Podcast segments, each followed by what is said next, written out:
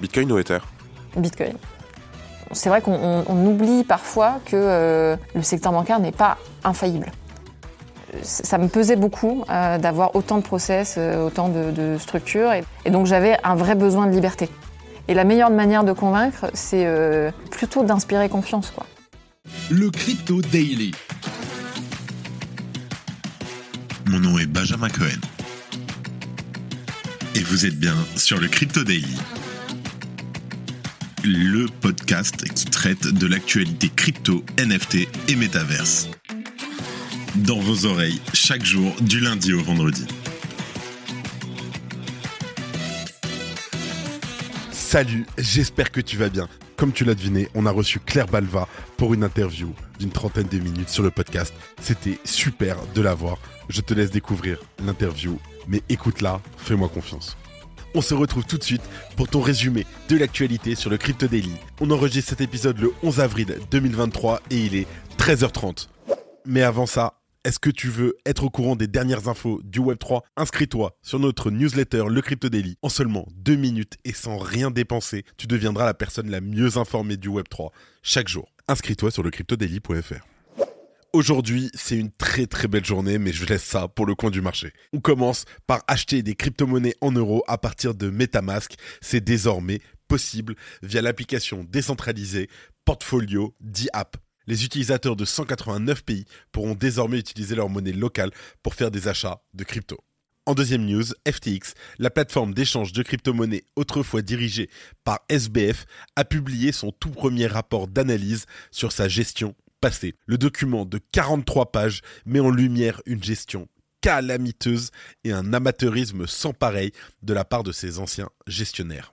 Et pour finir, en parallèle avec la DeFi Summer, une nouvelle activité est apparue sur Ethereum intitulée MEV pour Maximum Extractable Value. Cette pratique vise à ordonner les transactions dans un bloc afin de maximiser le rendement de ce dernier. Une pratique qui a depuis évolué et qui peut présenter des opportunités en or et je t'explique tout. Mais avant tout ça, et comme d'habitude, le coin du marché. Here comes the money. Here we go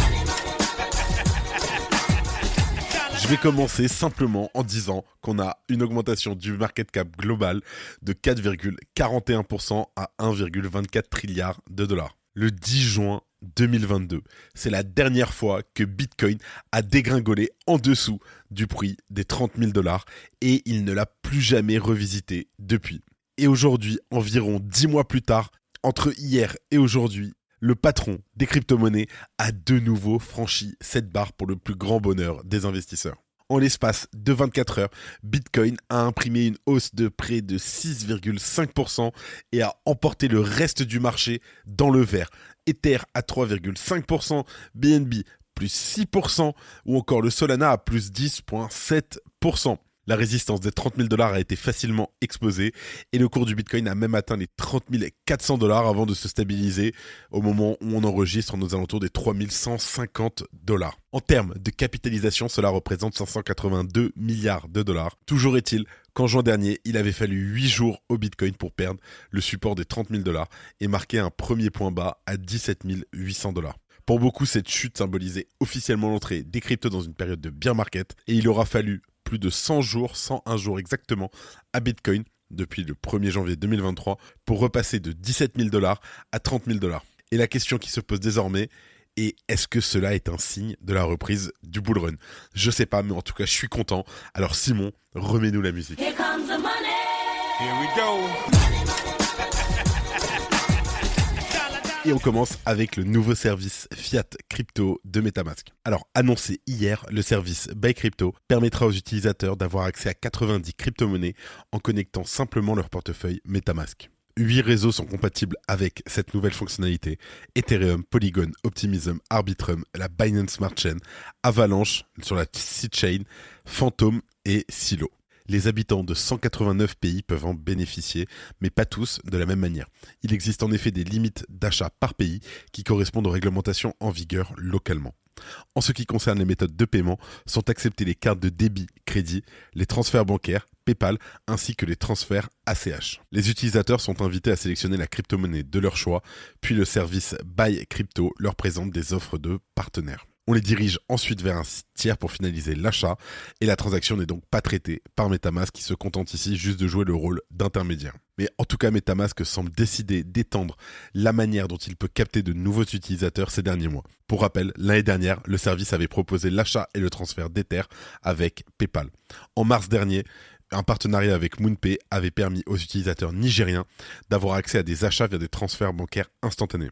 Et ce ne sont d'ailleurs pas que des options d'achat qui se diversifient chez Metamask. Le mois dernier, Metamask Institutional a dévoilé une nouvelle marketplace consacrée au staking et destinée aux institutionnels. La marque Au Renard compte donc bien s'attaquer à des domaines plus variés des crypto-monnaies. Si tu aimes le daily, une note et un commentaire nous aident énormément. Aussi, si tu ne veux rien rater de l'actualité, abonne-toi. En deuxième news, on parle du rapport sur la gestion de FTX qui est sorti et qui confirme l'amateurisme de ses dirigeants. La nouvelle direction de FTX, présidée par John Ray III, vient de publier son tout premier rapport d'analyse sur la gestion passée de l'exchange, précédemment entre les mains de SBF et de ses principaux acolytes, à savoir Gary Wang, Nishad Singh et Caroline Ellison. Le document de 43 pages vient confirmer la gestion calamiteuse de l'ancien deuxième exchange le plus important de crypto-monnaie au monde et fait état d'un amateurisme sans pareil de la part de ses gestionnaires. En plongeant à travers ce rapport, on apprend notamment que les clés privées et les seed phrases des clients de l'exchange n'étaient pas sécurisées. À titre d'exemple, des clés donnant accès à plus de 100 millions de dollars sous forme d'Ether étaient stockées sur l'un des serveurs de FTX en texte brut, c'est-à-dire sans la moindre procédure de sécurité illimitant l'accès. Littéralement, tu ouvres un fichier Word, tu vois 24 mots, tu les rentres, il y a 100 millions d'Ether dedans. Par ailleurs, contrairement à ce qu'a toujours affirmé SBF, la totalité, et je dis bien la totalité des crypto-monnaies hébergées par l'exchange étaient sur des hot wallets. Là où normalement quelqu'un de sensé exigerait d'en conserver une majeure partie sur des cold wallets afin de protéger les fonds des utilisateurs. Petit rappel rap très rapidement, très vite. Hot Wallet, c'est un wallet qui est connecté à Internet. Cold Wallet qui ne l'est pas et donc il y a beaucoup moins de risques de se faire attraper. Les ledgers, par exemple, sont des cold wallets. Dans la même veine, contrairement à la majorité des exchanges, FTX n'avait aucun wallet multi-signature pour protéger ses réserves, laissant la totalité de ses portefeuilles dépendant d'une seule clé. Toujours concernant les fonds des utilisateurs, il s'avère que FTX stockait les clés ouvrant l'accès à plusieurs milliards de dollars sur AWS Secret Manager, un service de cloud fourni par Amazon. Selon le rapport, n'importe lequel des nombreux employés du groupe FTX ayant accès à AWS Secret Manager ou au coffre-fort de mot de passe pouvait accéder à certaines des clés et transférer unilatéralement les actifs correspondants. Le fondateur et ex-CEO de FTX désigne d'ailleurs lui-même son entreprise en la qualifiant de unauditable, impossible à auditer, tellement ses comptes étaient un champ de ruines miné. Alameda est hilarant. Au-delà de tout seuil de capacité d'un auditeur à réaliser ne serait-ce qu'une partie d'un audit, Alameda n'est pas auditable. Je veux dire par là qu'un grand cabinet comptable hésiterait à l'auditer. Je veux dire par là que nous ne sommes capables que d'évaluer approximativement ces soldes, sans parler de quelque chose comme un historique complet des transactions. Il arrive que nous trouvions des actifs d'une valeur de 50 millions de dollars dont nous avions perdu la trace. Ainsi va la vie. C'est lunaire, c'est lunaire. Et concernant la gestion interne de FTX, on apprend également que c'est Sam Bankman-Fried, Gary Wang et Nishad Singh qui étaient en charge de toutes les opérations de l'entreprise alors qu'ils étaient à peine sortis de l'université la gestion administrative de FTX, qui, on va le rappeler quand même, concernait celle de l'une des plus importantes entreprises crypto du monde, était éparpillée à travers différentes applications via des milliers de documents Google, Slack, des lecteurs partagés et des feuilles de calcul Excel. L'entreprise était gérée à travers QuickBooks, un logiciel de comptabilité développé pour les auto-entrepreneurs, les petites ainsi que les moyennes entreprises. C'est-à-dire un logiciel totalement inadéquat à une entreprise comme FTX qui opère à travers le monde et qui héberge des milliards de dollars. Selon le rapport, on parle de plus de 80 000 transactions qui seraient toujours en suspens dans certains comptes QuickBooks.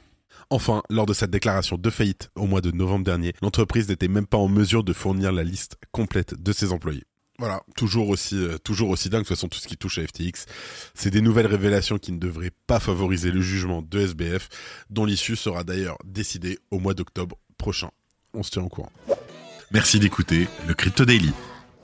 Et en dernière news, on parle du système MEV qui a permis à un validateur de valider un bloc avec 689 Ethers de récompense. T'inquiète, je t'explique tout. Alors, la MEV est une pratique qui cherche à maximiser le profit réalisé dans un bloc en organisant les transactions de manière optimale.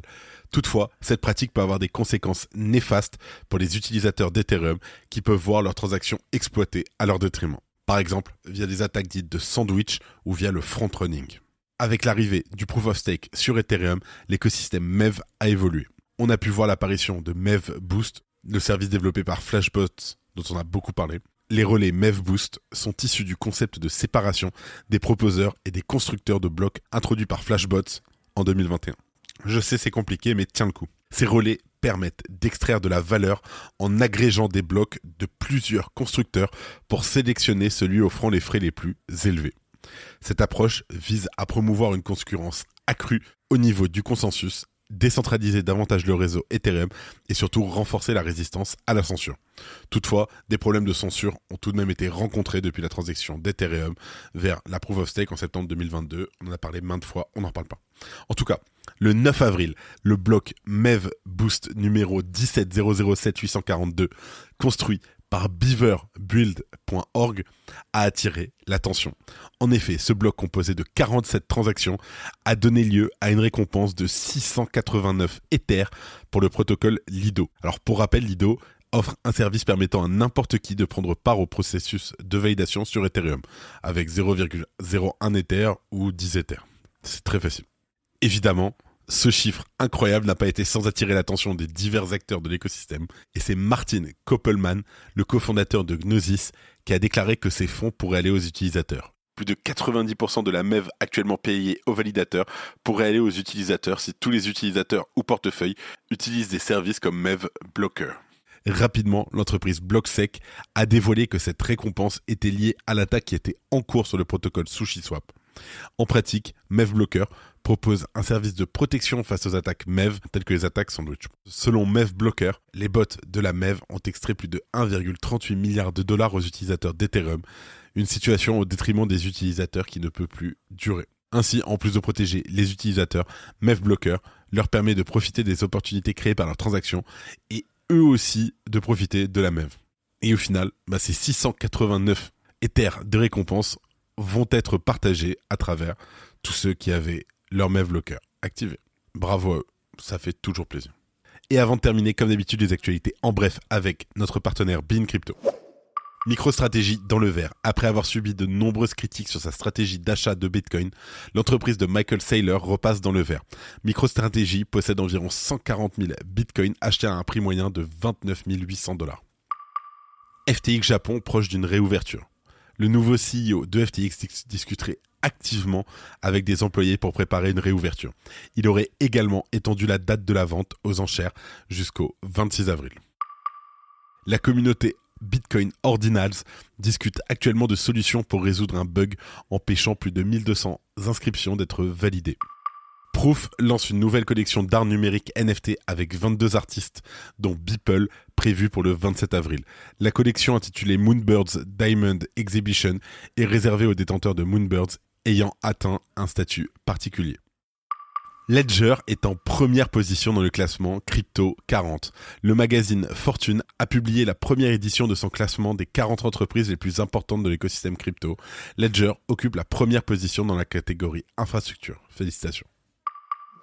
Merci d'avoir écouté le Crypto Daily. Abonne-toi pour ne rien manquer de l'actualité crypto, NFT et métaverse. Et retrouve-nous sur Twitter et LinkedIn pour plus d'actualités exclusives. C'était Benjamin pour le Crypto Daily.